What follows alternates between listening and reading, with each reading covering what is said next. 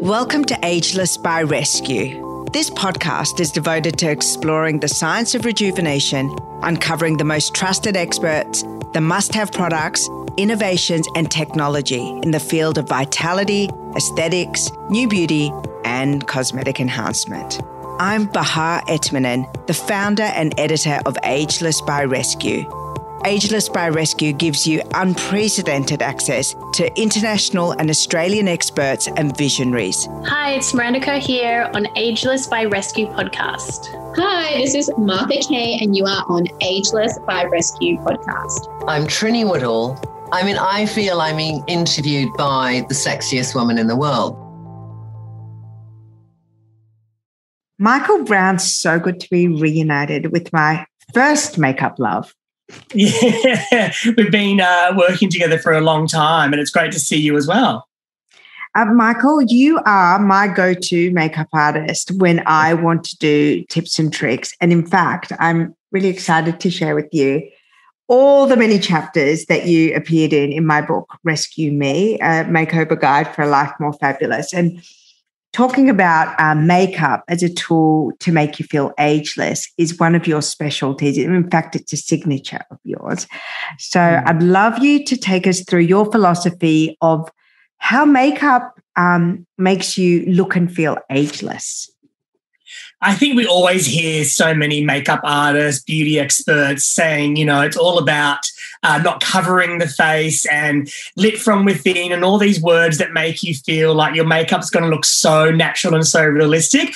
But we all know that there are some people that just are too heavy-handed and maybe use too much coverage for what their skin needs and don't actually look at the person's actual skin concerns. They have one foundation and go, this is your coverage. You're going to get full coverage. Look glamorous, but some of us don't need that full coverage. So I'm all about seeing what the skin can do naturally. If it already has some glow in it and some freshness, keep that and then only cover what you need. So I'm all about complexion, and I feel like if your complexion is amazing, everything else, eye makeup, lipstick will pop. If your complexion's all ruddy and not really smooth, the eye makeup and lipstick gets lost. So I'm really big in complexion, and that all starts with skin prep, which I know you love your skin, and skin prep really is the answer to the best complexion.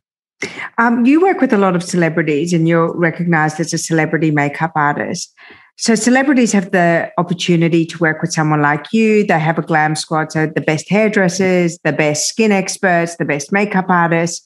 But yes. For a lot of uh, normal women, probably the only time that they've had a makeup artist look after them is on their wedding or at their formal or uh, a very big event in their life. What are some of the tips that you can share that you would share with your celebrity clients uh, on evolving your makeup look through every stage? Or I, I don't think it's age. I think it's stage of life. Yeah. You know, I have been uh, doing makeup for twenty-one years. I had to think about that. twenty-one years now. So my technique has obviously changed dramatically from when I started to now. That's that's that's because of just seeing other makeup artists work. Obviously, products, innovation, textures of products are so much more realistic now. But I still pretty much have the basics in my kit, that nude kind of eyeshadow palette with a bit of a peachy brown, a chocolate brown and a caramel. I still have the peach blush. I still have the bronzer, you know, concealer, foundation. They're all pretty much the same products that I don't really, you know, obviously add in for something really fun and uh, like a big red carpet event. But I still have those like, say, six to eight products that are always there, even from years ago to now. So I don't think you have to think about spending more money. It's just working out where the product should go on your face, um, where highlight and shade. If you understand highlight and shade and understand that a darker product recedes, a lighter product uh, brings something forward, you'll know how to shape and sculpt your face.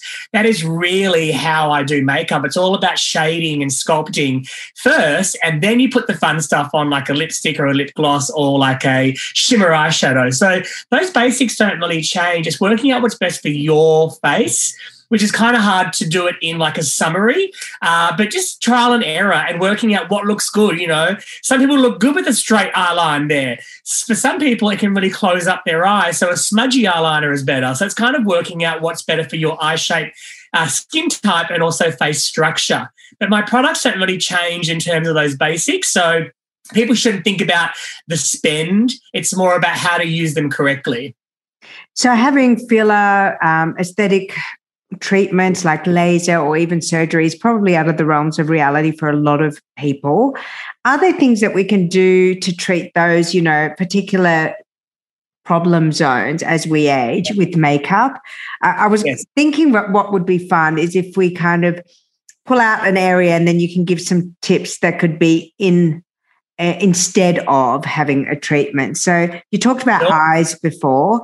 Um, what are some things that we can do? Because, you know, as you age, your um, gravity takes hold, your uh, your lids uh, will droop, your uh, uh, eyes recede, you get hollowness under your eyes. What are some makeup tips and tricks that we can do to combat that? Can I just start with one thing, and that's brows. I think your brows are so much more important to a person's face than they actually think. Um, when I first started makeup artistry, it's quite funny. I started makeup artistry, a bit of freelance, but more in the retail environment, working for very large cosmetic brands. And I remember back in the day, we did makeups on people and makeovers and all these in-store events. And I would say there wasn't really much brow products out there. We probably just brushed it up and didn't even put a pencil through. Now the brows have really made a comeback because we've realised a little bit of density, a little bit of thickness in the brow actually frames the face. Now, my brows naturally are really, really blonde. My hair's natural. That's really blonde. My beard's really blonde. So I dye these to give my face structure because I do so much television and on-camera work. If I didn't have the shape here and the density and the colour, it'd be really washed out and you wouldn't see structure. So brows, I think, really is something that all women need to have a brow pencil or a brow powder or a brow pomade, whatever is better for you. Even just a brush up of the hairs gives the illusion of lift. And I think brows is something that people do go, oh, I'll skip that. I'd rather do mascara and eyeliner. Fair enough, but the brows really hold everything up, and that's why we like them a little bit thicker these days. And do you think that that's a quick win in terms of like an anti-aging um, look? Because, of course, you know, when you're younger, you have thicker, bushier, fuller brows. So it does kind of recreate or mimic an ageless look when you, well, you know, fluff up the brows. In today's world, the, the products are just so good. I mean, I've got two different brands of eyebrow pencils in my kit. I have Fenty Beauty and Kat Von D Beauty, both of them for slightly different reasons, but they both have a very, very small tip, and that's what you need for a brow pencil. Back in the day, brow pencils were looked like a normal colouring-in pencil. They were quite fat.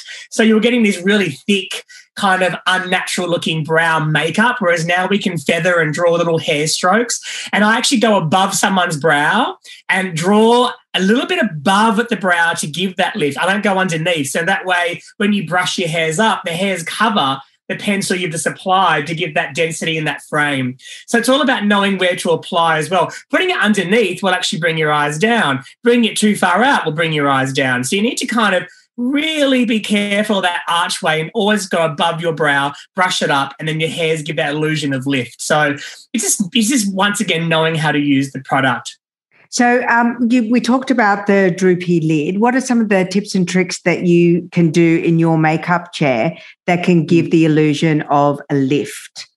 Now, I've worked with people from fifteen up to ninety in my time, in my twenty-one years.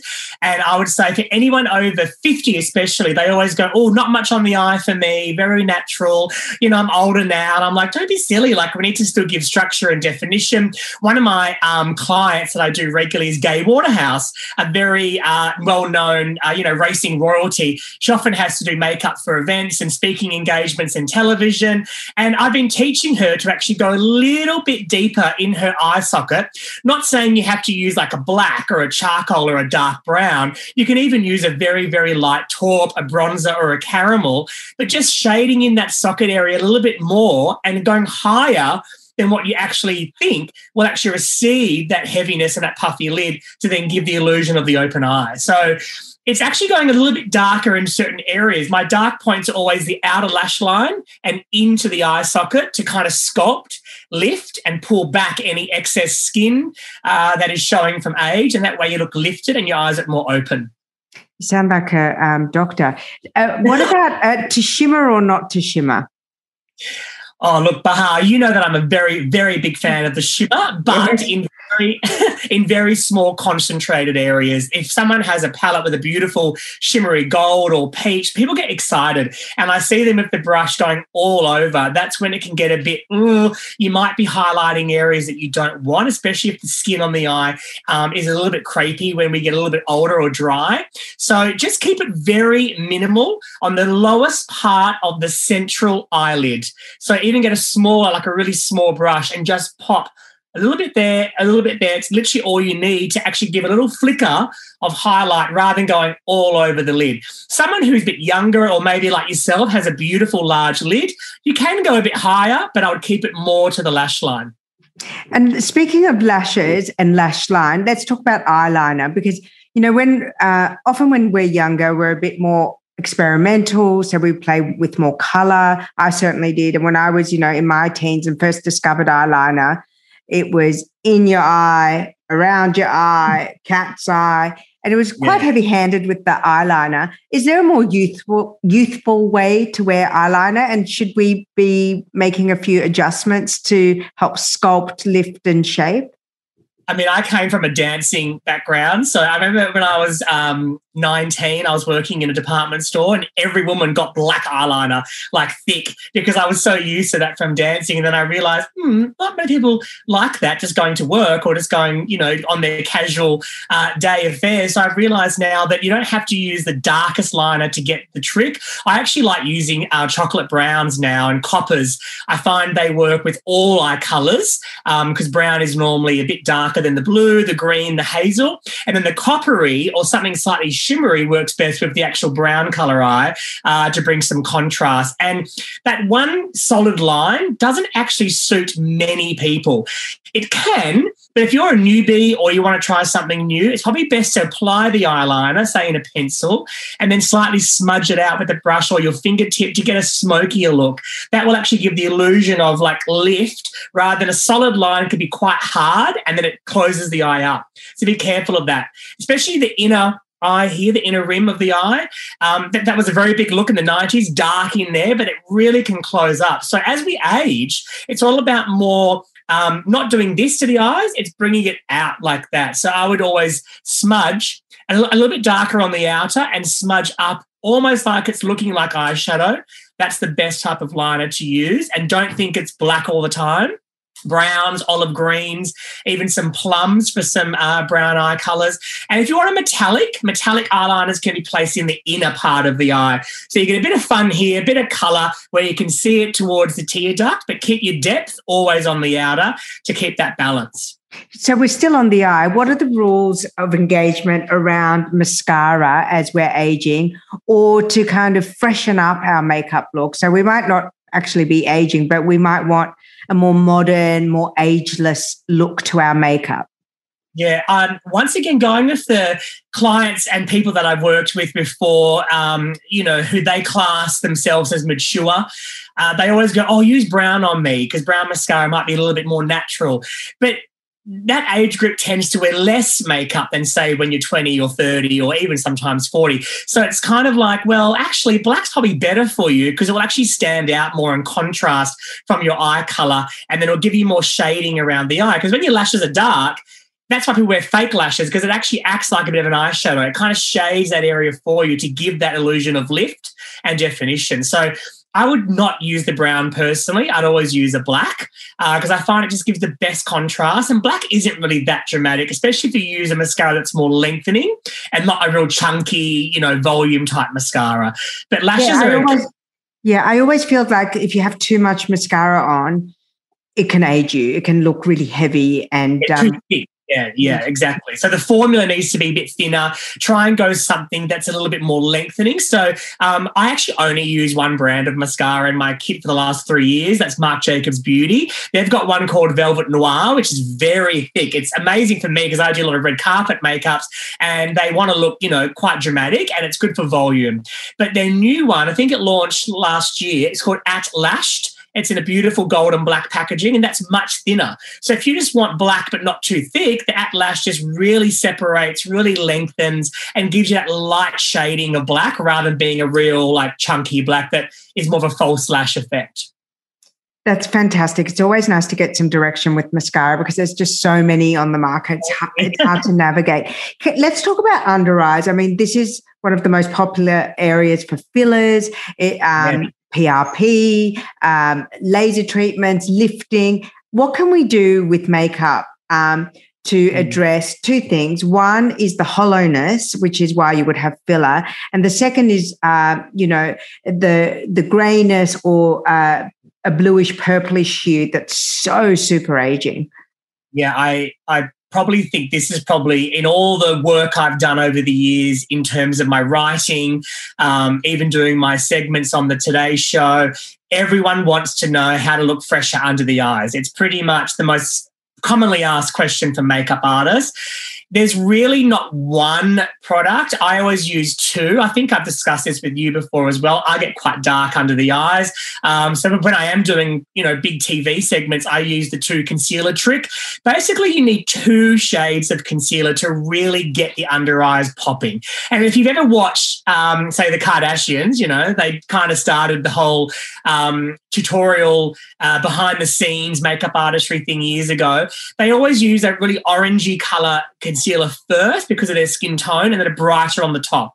So for me, I'm a bit, I'm a bit lighter in skin tone, but I still use a really peachy yellow concealer first, which actually isn't my skin tone. But remember, it's going on an area that is darker, like you said, grayish, bluish tone. So you need to correct that tone and then brighten. You can't put the light, fabulous one on just by itself because it will go gray and your under eye will look ashy and probably worse. So if you correct with orangey, warm, yellowy, even a peachy tone, depending on your actual skin tone. Correct the area first. It, it may look a bit dull. That's great. Then you put the light over the top and press it in. You get magic because you've corrected and then you brightened. If you just brighten, you're not correcting. That's why you get the ashiness under your eye. And what it's about that hollowness? Is there anything you could do to kind of fake or disguise a deep set eye socket yeah. or under eye? So once you've done that, the, the the kind of general correction, the correction and the brightness, that's pretty much what everyone would need to look really fresh under the eye, especially the, the, the darker the circle you have, the more orangey you need to do. I know some Indian girls that actually use orange lipstick because they can't actually find a uh, orange concealer that, that dark for them of their skin tone. Once you've done the two, the uh, correct and brighten, then get an even lighter concealer, so one shade lighter again, and dot On, on the actual area where the hollow is, normally right in that area there, like a dot, dot, dot, dot, dot. You don't blend it into the eye area this time. You get the smallest brush or a mini, mini beauty blender and actually dab on the hollow dark area. So that little trough, they call it, will actually then be lifted forward because something that's dark obviously recedes. So the brighter concealer over the top again on that little pinpoint area will then bring the uh, shift the eye forward. And what about things like highlighter pens that are so popular? A lot of people mistakenly use those as concealers. That's not a concealer. That's not for under the eye. Yeah, well, actually, the highlighting pen, for example, the Y S L Tushy Club, that's probably the most famous one that we all know and love. That's what I mean about going lighter again. So you could use an actual concealer. Like, I probably wouldn't use that as a male. It's a bit too glowy, but as a female, love it. But something lighter or something like a highlighting pen on that pinpoint area. And we normally conceal a blend in the whole area. This time you're pinpointing and only putting the highlight dots on the trough of the eye where it's kind of sinking in or hollow, and then that will lift it forward for you. And, of course, like you know, I mean, look at me now, I'm brighter. It's all about the lighting. So if you're taking a photo and you know you have dark circles or that hollowness, you don't want to be facing away from the light. It's going to really bring that forward. You want a light on you uh, front-facing to really lift that area out. So let's move down the face because that was fantastic for, for the eye area. And um, the other area that, you know, people spend a lot of money on is um, around uh, the cheeks for filler um, and, you know, laser, ultrasound, lifting devices. Can we fake, uh, you know, fuller, higher cheekbone? Yes. Yeah, so I know we I kind of mentioned earlier about contouring and how face structure and knowing what highlight and shade is is so important. So just to kind of, you know, recap, high, um, shading, for example, using a bronzer or something in darker tone, even a darker foundation or a darker concealer can work under a cheekbone. So I've got a mirror here so I can see my face. But there's like a, um, you know, a, a, a bone that you can feel. Shading goes under the bone, and that only gives you structure and a sharper, say, cheekbone, jawline, you know, um, eye area, whatever it is you're putting under the bone. But something like a blush, not dark, so it needs to be pinkish, peachy, that kind of brighter shade. If you put that on top of the shading, right on the plump bit, the kind of fatty part of the cheek, that's actually going to lift. Contouring alone, everyone goes, oh, but I have contour, but I still look a bit. It's because you probably contoured too much, or you haven't then balanced it out with something brighter to lift. So that sharpens and shapes. So a round face, for example, would love that to cut in, but then they still uh, want this kind of freshness here. So peach or pink blush on the apple front part. So I actually do it quite high, quite quite uh, rounded and high there will give that lift and that structure. So you kind of need both, almost like the concealer trick. It's, it takes two products to really get the best cheek effect. Cream or powder? You know what, lately I must admit I've been using a lot more cream. Um, I think it was last year I was very lucky enough to work with Miranda Kerr for three months. She was in Australia, um, you know, hiding from COVID and hiding from the U S election and just taking a break, uh, being a new mum. And I was with her for three months and we did a lot of work in those three months, probably two to three times a week. And she loves a cream blush. I do too, but it wasn't something that I use all the time. And probably since December, every makeup I do now, I use a cream blush. I just think it just looks fresher. It tends to blend better into the skin, and it does look slightly more dewy to give that freshness, which I absolutely love as a makeup artist. And in terms of the contouring um, that you've mentioned a couple of times, we can go back to it later, but again, uh, cream or blush, and do you have any kind of rules of thumb in terms of selecting the shade to contour with? Mm. So you mean cream or powder, yeah? Cream, uh, sorry, cream, cream or powder. Uh, yes. Right. I, I thought you meant that. Yeah, cream. Um, I I personally use a lot more powder just for like general makeups. But then if someone's getting filmed, you know, I do a lot of clients that may be doing a T V commercial, or they're actually going on morning television, or they're doing something with a lot of lighting, or, you know, very studio style stuff, which is probably not what the general consumer is doing. But for that, I use a cream because the cream on first can get the real depth that I need, and then finish with the powder. But I would say if you're just, um, you know, using it to go to lunch, go for dinner, go to a wedding, go to a nice event, I think powder contouring is just probably easier. The the liquid ones can get a bit messy, and if you leave it on too long and get distracted, they can set and be quite hard to blend because they're darker than your skin tone. So I think powder is the best. Just use a bronzer, but make sure the bronzer is matte, because shimmer will do the opposite to what the shading needs to be. It will attract light, whereas um, shading did kind of detracts light and brings everything hollow and darker. So I think a powder is great. In terms of shading, it's normally one to two shades darker than your skin tone. Just make sure it's not too ashy or too orange. It needs to be in the middle. So just once again testing on your skin, which is hard to kind of explain in this way, but it's just trial and error about testing on your skin tone. But two shades darker is, is plenty, no more than two shades. Can you teach us about um, makeup nose jobs? Makeup nose jobs. Well, we know that uh, nose contouring is not obviously new. It's been around for a long time. I, I, I do think it has softened off, and in, in general, that contouring, I think we're seeing a lot more fresher makeups.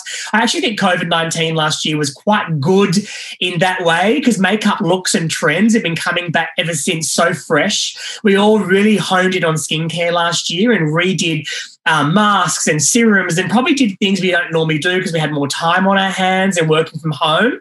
Um, so I think skin trends are really coming forward. So then makeup trends have been much less. We haven't been seeing full-on runway looks. We haven't been seeing harsh contouring. Everything's getting a bit softer. Even the Kardashians are getting softer, which is a good sign. Um, so I really think that the nose contouring definitely can work, which is shading down the sides of the nose. So the panels here, you can either just do a light brush down the actual panel of the side nose. If you have a quite a wide nose and you want something really dramatic, obviously you can do a much more pinpointed um, contour look, but that's a bit more artistry. So I would just suggest to get a fluffier brush, about, you know, small, medium, and just dust the sides rather than doing a two-lined look, and always highlight the centre part of the nose to bring that part forward, and the shading on the side goes back. So you get a nice, slim, trimmer style nose. What can we do with our lips? I mean, you know, um, lip liner has always has comes in and out of fashion, but obviously fuller lips are a marker of youth. Um, we lose volume in our lips as we age. Um, and also I believe that this area of the, uh, the lips uh, lengthens as well. Uh, what do you do to trick a fuller lip um, with makeup? I think lips are actually probably the easiest in a way, because most women are used to doing a lipstick or a lip liner, uh, whereas contouring and shading, some of them just aren't used to that or don't know how to do that. So they tend to watch a lot more tutorials about that part. But the lips, I think women, uh, most women have been using lip liner for a while, lipstick for a while. So basically always think about the, the centre of the lip, the really central part of the lip always needs to look that little bit lighter, because once again, the light will attract and make that centre part look larger and fuller, and then we darken or deepen, I should say, the outer parts of the lip. So that could be as simple as using, um, say, a chocolate brown uh, lip pencil and lining the whole lip with the pencil, but on the outer areas here, just shading it in a little bit more, but keeping the centre pretty much free of any lip liner. Then using a nice beige or a peach lipstick over the top. It will, it will go over the brown lip lovely, but the centre will still look brighter because you've left it free, or adding an extra gloss in the centre, or adding a highlighted gloss like a frosted gloss in the centre. So lip touring, as they call it, is quite common. Sometimes you can even use two lipsticks. You might use a red to start with and then a brighter pink just in the centre to bring a different dimension to it. So it's like highlight and shade, shade and highlight. So you always highlight the very centre of the mouth.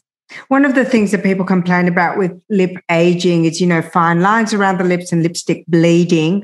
Um, mm. And so people who say, for example, you always loved a really beautiful red lipstick tend mm. to feel a bit um, shy about using a, a beautiful bold colour. Uh, what are mm. some tips about um, the around the area, uh, around the lip area that as we age that, you know, are there any products or tips or tricks that we can do to stop the feathering? This is quite interesting because I'm a really big lip prep, uh, how we just describe this, lip prep, lip prep guy, I guess, in makeup. Um, I think it's something that we just skip and think about serums and moisturisers and primers and eye creams, and we're all doing that. But obviously with my work, I do have the luxury of a bit more time, I guess, because my client normally is, you know, scheduled in for an hour makeup or forty-five minute makeup. So they know they're going to be sitting there a bit longer than, say, you at home getting ready for work. But if someone does have a textured top lip, meaning there's a bit of fine lines there, it's really important to use a lip scrub. I actually use the Bite Beauty range. I love their lip scrubs. It's agave, tastes good. Um, but, but, but if you scrub around the edges of the lip before you start any makeup, it just kind of buffs and smooths the area so that area is as smooth as possible. Lip balm won't do it. That will hydrate. But if you have any uh, bumpiness, uh, textured lip, you need to smooth and buff it away to kind of plump it and then apply lip balm. Thing is, I often forget and I've applied lip balm to my client, and then you start doing lip pencil and realise, why is it slipping? It's not working. So then you need to make sure when you do your lip liner, say twenty, thirty minutes later, you need to just make sure that area has got no lip balm on top, because once again the lip liner will slip and slide. So then if you take off the lip um, balm, sorry, then draw your lip liner, it's going on an area now that's been buffed, it's been smoothed, it's been hydrated, so the lip liner will be really sharp. Um, and perfect. It only bleeds when the lipstick is too hydrating, too moisturising. Now, I know you're thinking, well, that sounds actually quite nice, having a moisturised lip uh, or lipstick. But unfortunately, the, the real liquidy ones, they do tend to creep into um, a lip that's textured. So if you do have that textured lip, buff, smooth, hydrate, wipe off, sharp lip line, and try and use a lip liner that's quite dry in its texture. That would, that would be a barrier, and then lipstick in the middle of your lip, not going over the top. And glosses and really slippery type products, they will move in, so keep away from that. Or if you want to highlight the lip, only use the shimmery products or liquid products on the bottom lip in the centre for the highlight. But, yeah, keep that top lip a little bit drier so nothing moves into the area. That's, that, those are great tips for the lips. And you're right, we we do forget to prep the lip, and then we want so much, you know, it, it is such a focal um, makeup product, and then you wonder why it doesn't look as good as it used to. Um, yeah. I want to go back to where we started, which was skin prep and uh, complexion, which really is your signature. The celebrities that I know you work with always have the most gorgeous skin. Erin Holland, um, you know, she glows from the inside out. Nikki Phillips, Kate Waterhouse. Um, and I know you've worked with uh, international celebrities as well. I remember when you worked with Giselle, she was incredible. Yeah. Um, and Miranda, who you mentioned, uh, who's on our podcast as well. How do you, what you mentioned less is more, and that we probably need to look at changing up our complexion products. Mm. What what should we be doing as as we're getting older to to give a more youthful, glowy um, appearance to our skin? I think um, obviously time is obviously an issue for a lot of people, and I totally get that, because I say some things and then I people go, "Who has time for that?" And I'm like, I, I I totally get it. But people always go, "Well, how come they have that skin? How come that person's glowing at that age?" Or not even an age thing, just they look so good. It actually is because we do spend time, and that's the thing. When I'm doing really large events, um, you know, back when we had these amazing red carpets before COVID and massive events, I would spend twenty minutes prepping someone's skin before I even put any foundation or concealer on. You do massage techniques. Now we have all these beautiful rolling products and gouaches that can really massage, and they actually do make a difference in how your skin is feeling, how taut it is, um, and how products are absorbed into the skin. Uh, Basically, I like my foundation on all my clients to look as realistic as possible. So probably just the most basic tip that anyone can adapt is using a tiny bit of face oil on top of the cheekbone area. That's the area that we all want to have a beautiful glow, a really beautiful, youthful look. And the more foundation we apply there, unfortunately, because we smile and we do get expression lines there, foundation can look a bit eh, crepey after, say, two or three hours. So on every client I do, I obviously use moisturiser, sometimes a serum. Um, nine times out of ten, I use a blurring primer. Not a primer to withdraw shine or give glow. A blurring primer is amazing. I've got two in my kit. One's a Marc Jacobs Beauty, a little bit more, um, not top dollar, but a bit, bit more expensive, and that blurs, but it's a balm. Being a balm, it doesn't give that dryness. It blurs but feels moisturised, uh, but silky. And then on a Uh, you know, more drugstore scale, The Ordinary, uh, their sub-brand, Hylamide, have a beautiful blur product. That's great for the centre, because lighting, as you see lighting on me now, you want the centre of your face to look a bit more fresh and blurred. But the oil trick is literally dabbing one, two, three dobs of oil. Any oil? Then, um, I mean, I use a Cora because of Miranda. She kind of gave it to me, and now I'm just obsessed with the Cora oil. But you can use any oil that's a modern oil that's going to be dry oil. Uh, nothing too rich, obviously. Uh, like a, a, um, even a rose hip is fine. A couple of dabs, you'll see the difference. It kind of absorbs in. Then when your foundation goes on top, you turn to the side and you get a natural highlight. So you don't have to be rushing to get these makeup highlights that can really make your skin look made up and too glittery and too reflective and just too young almost for some people as well. The, the, the glow of the oil really shines through the foundation. It makes the foundation look more realistic, more skin-like, and it's one of my best tips, and I use it on everyone, and I love it because of the freshness that it gives your foundation.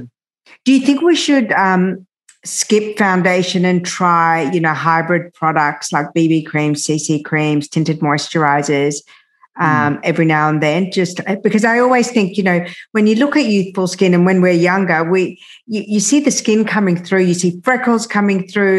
There's some, yeah. there's a beauty in seeing some of the imperfections. Um, yeah. Do you ever play with that? I do.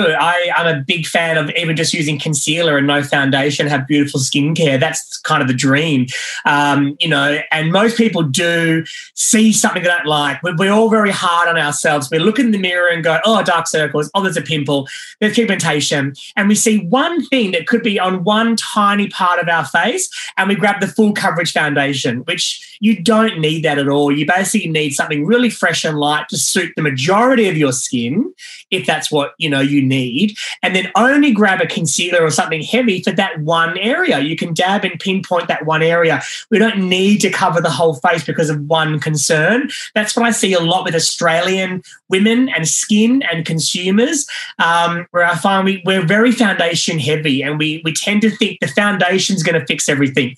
The skin prep will fix everything, and then we should be adding a little bit of colour and pigment where we need to diffuse redness, diffuse dark circles, and maybe pinpoint conceal um, a pimple or pigmentation. So I'm a big fan of that. But it's very hard to teach that. My niece is now sixteen, love her, but wow, that foundation is thick. And I'm like, what are you doing? You're sixteen years old, but I've got a pimple. And they cover their whole face. So I think it's just something that we all need to just experiment more and try it out, and don't be scared about showing your real skin forward. Um, you know, this this whole COVID thing's made everyone pare back a bit. But now, you know, this year we've been lucky enough to go out a lot. Don't go back to the full foundation look. You can have your skin looking glowing and just, just kind of diffuse with a bit of pigment when you need to.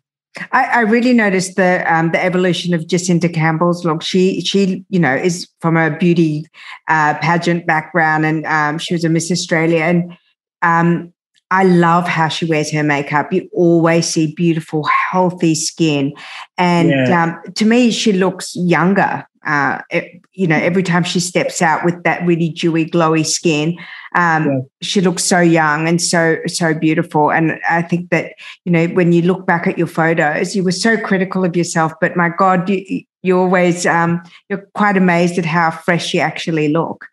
Yeah, she actually gets a lot of uh, D Ms on Instagram when I do her makeup asking about the skin. Um, and really, we don't really use that much. She is very blessed and she has beautiful skin, but she works with it. She uses a lot of products. She has masks, she has serums, you know, and now she's got a baby. I was over the other day. She's using her, you know, her roller, the, the, the baby's sitting here and she's rolling away.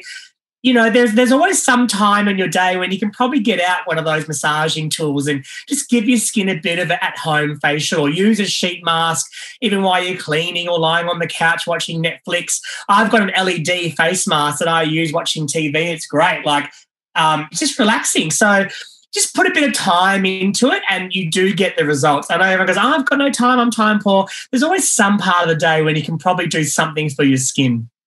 I would like to ask you about your beauty routine, because, you know, you're a, a beauty ambassador yourself. You, and as you know, we, we've known each other a really long time.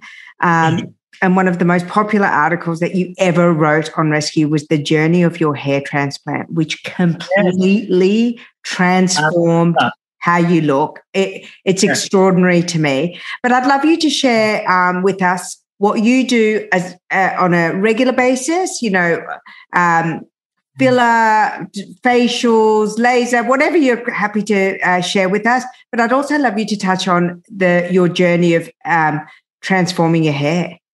Yeah, I mean, uh, when I look at photos when I was younger, and to be fair, I've always worked in the industry since I was nineteen, so I kind of had no excuse. Um, I, I've always had products at my feet. I've always been at brands that, you know, gift you things, or at trainings they would gift you the latest product.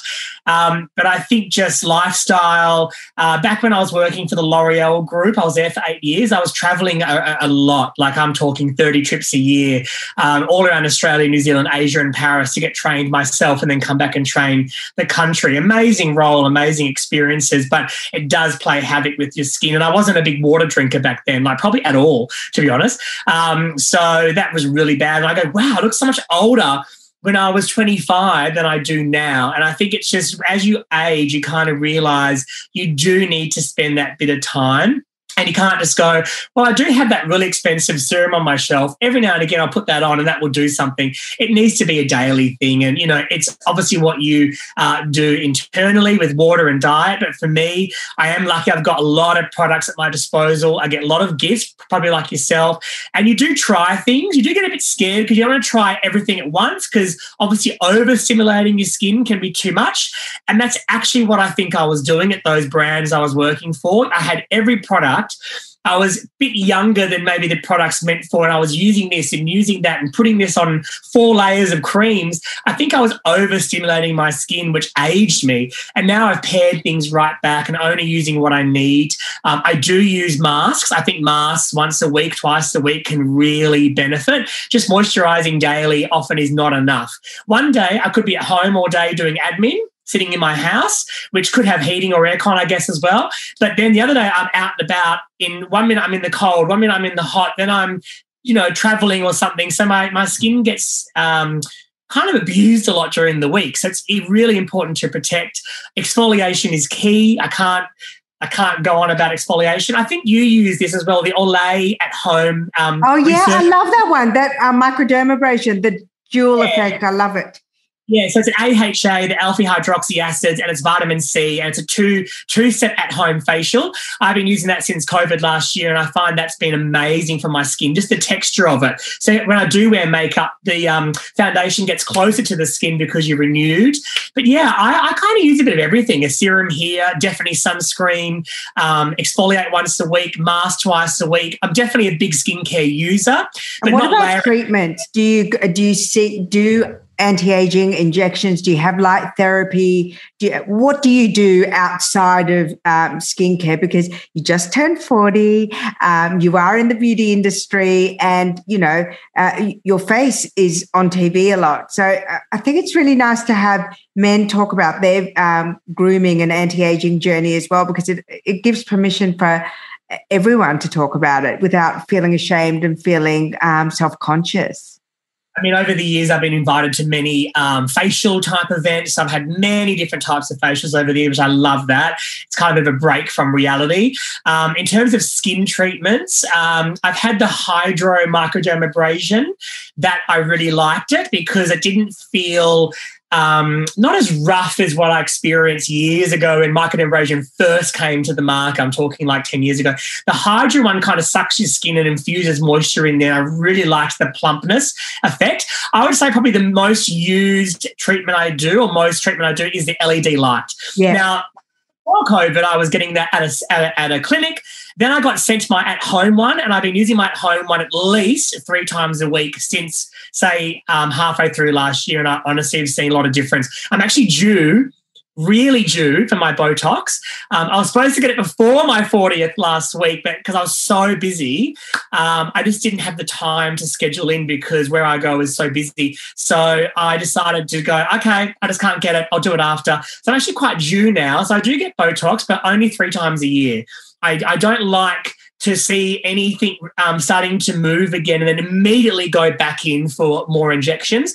I, I like to get my skin moving again and to get a bit of, um, you know, movement, muscle memory, and then get it done. So I usually do it around three occasions, Mardi Gras in March, my birthday in June, and Christmas. So that's my three times a year where I get some type of Botox injectable. But that's really it. It's only uh, Botox, my L E D light, um, facials, but I generally use more at-home stuff because I'm so lucky to get gifted so many beautiful products. And what about your body? Have you ever tried any body treatments um, other than your hair transplant? Yes, so I did the hair transplant now six years ago, which unbelievable. Is it was six years ago because it does feel like it wasn't that long ago. Um, I was quite receding at the front, um, probably two inches back, I would say. Um, like you said, on, on the Rescue site, there's an article there that I still share to people because I still get D Ms from random guys all over the country saying, I've seen your article, I've heard your story, or my doctor told me to speak to you, and I still share that. Um, that was an amazing uh, confidence boost for me, getting a hairline again. Um, yeah. Yeah, it was actually amazing in terms of what it did for me uh, personally um, because I am always on camera and getting filmed. You do see your hair in angles that probably the general person doesn't see because I'm getting filmed from all different directions and a lot of studio lighting. I was really seeing how thin I was with my work. Um, in terms of body, though, I have done cool sculpting. I've done have two you? sessions. Yeah, and I did, did like that it? probably th- uh, three to four years ago now. I...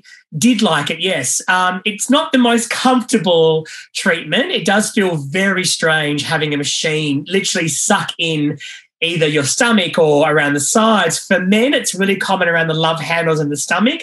For women, they love under the arms, inner thighs.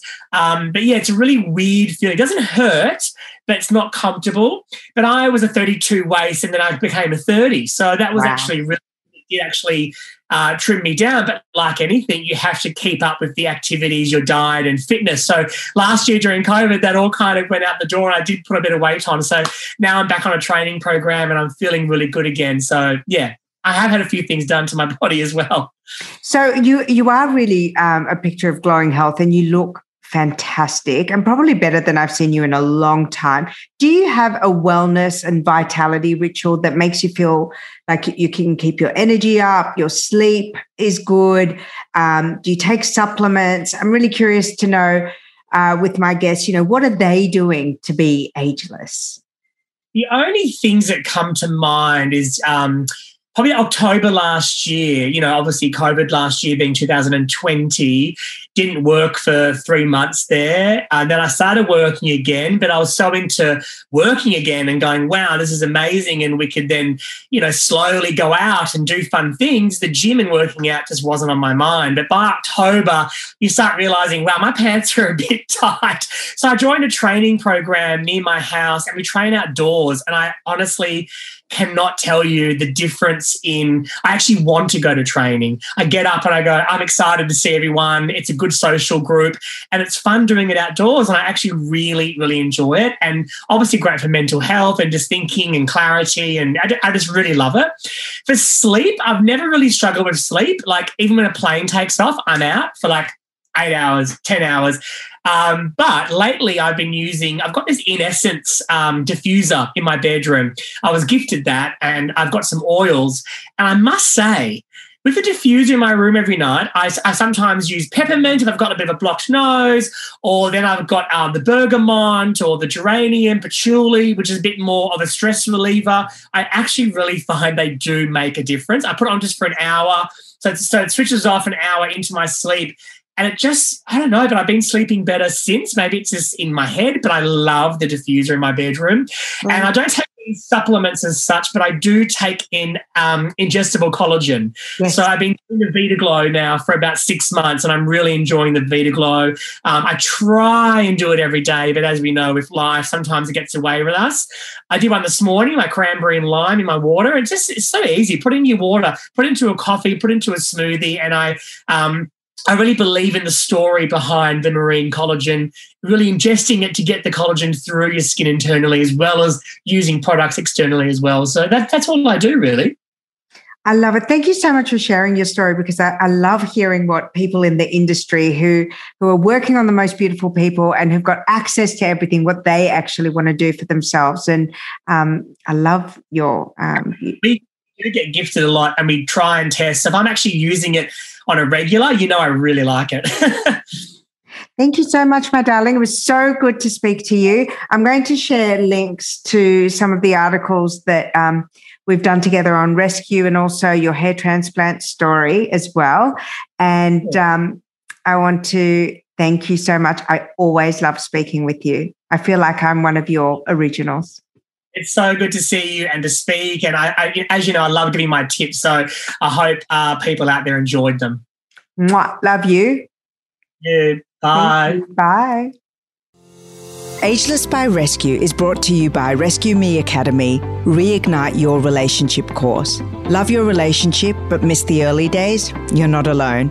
This course will teach you how to identify your issues, stop the fighting, find what you need to be happy, re-spark intimacy, and keep the lines of communication open. Join us at rescue me academy dot com dot a u to learn more about the program and to download your first free lesson. I hope you enjoyed this episode, and if you did, please share and rate this episode. I'd love that. I'm Baha Etminan, your host and founder of Ageless by Rescue. For more exclusive content, show transcript, behind-the-scenes video, real people reviews, and extended interviews with experts, I invite you to please follow us at Ageless by Rescue on Instagram, Facebook, and Rescue T V on YouTube. You can also sign up to receive our e-magazine and newsletters, all for free.